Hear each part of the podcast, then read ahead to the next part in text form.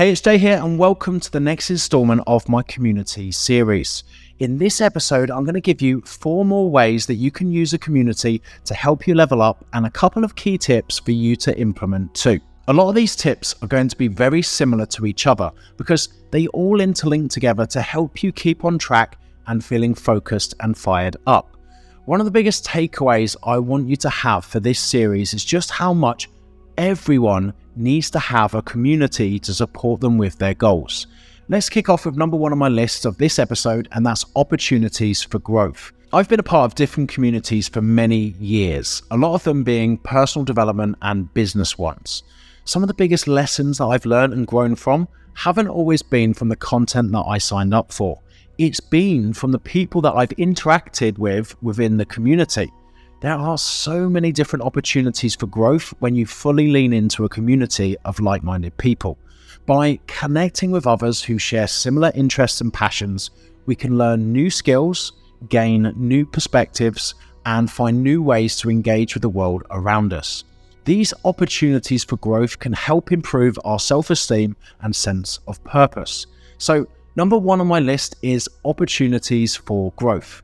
Number two on my list is increased accountability. A lot of communities, including mine, have many different challenges and activities you can take part in each month to keep you focused and on track. A quote I shared in a previous episode is the famous Bob Proctor quote that goes, Accountability is the glue that ties commitment to the result. One of the biggest ways that a community helps you level up is when you lean fully into it to become accountable for your results.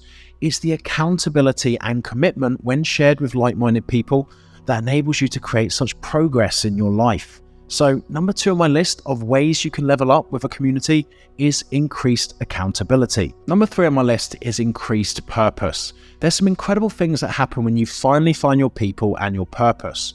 The first one is it will be easier to make decisions because you have the right people to give you the feedback from a place of growth instead of scarcity. The next one is things will have greater meaning because you better understand why we do certain things even though the people close to you still might not get it. The next one is you have greater appreciation for others. When you have a strong purpose, you look at people very differently because you're no longer drowning and trying to survive. You're learning how to swim. And finally, things become much easier to achieve.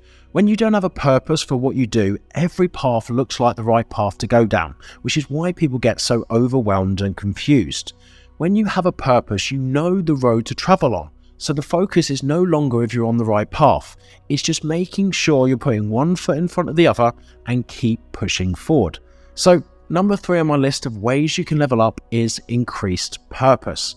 The final one on my list is increased resilience. Being part of a community can also help increase our resilience to stress and adversity. When we have a better support system in place, we can better manage life's challenges and cope with difficult situations. This increased resilience can help protect against mental health issues and improve our overall well-being. I want to finish this episode out with another two tips to help you build and nurture community connections. The first tip is to make time for relationships.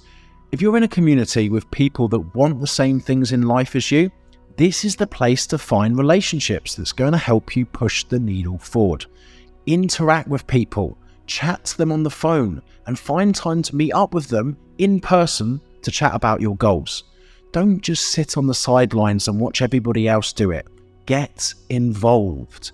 My final tip is to build a routine.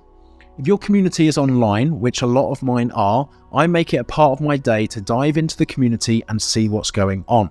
It's important not to just mindlessly scroll with this routine, but have a process for communicating that benefits yourself and others. Here's three simple steps to maximize your community experience. Number one is to see what's going on today with the community leaders. Keep informed of updates and don't forget to ask questions. Number two, read and interact with other community member conversations. Get involved, respond, and react to help lift others up. And finally, number three, give a personal update to the community of where you're at and what you're focused on for the next few days. This simple process will help you lean into the community more, keep updated with what's going on, and help other community members level up their own experience. I really hope you enjoyed this episode. And as a summary, here are four things we spoke about that a community can do to help you level up.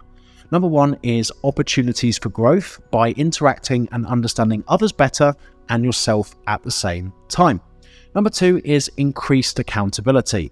Make a commitment to lean into the community and hold yourself accountable. The more you lean in, the more you get out. Number three, increased purpose. When you're on the right path, it's easier to make decisions and have a better appreciation for others too. And finally, number four is increased resilience. With the right support system in place, we can better manage life's challenges and cope with difficult situations. I really hope you enjoyed this episode, and in the final episode, we're going to be taking a look at how best to use a community.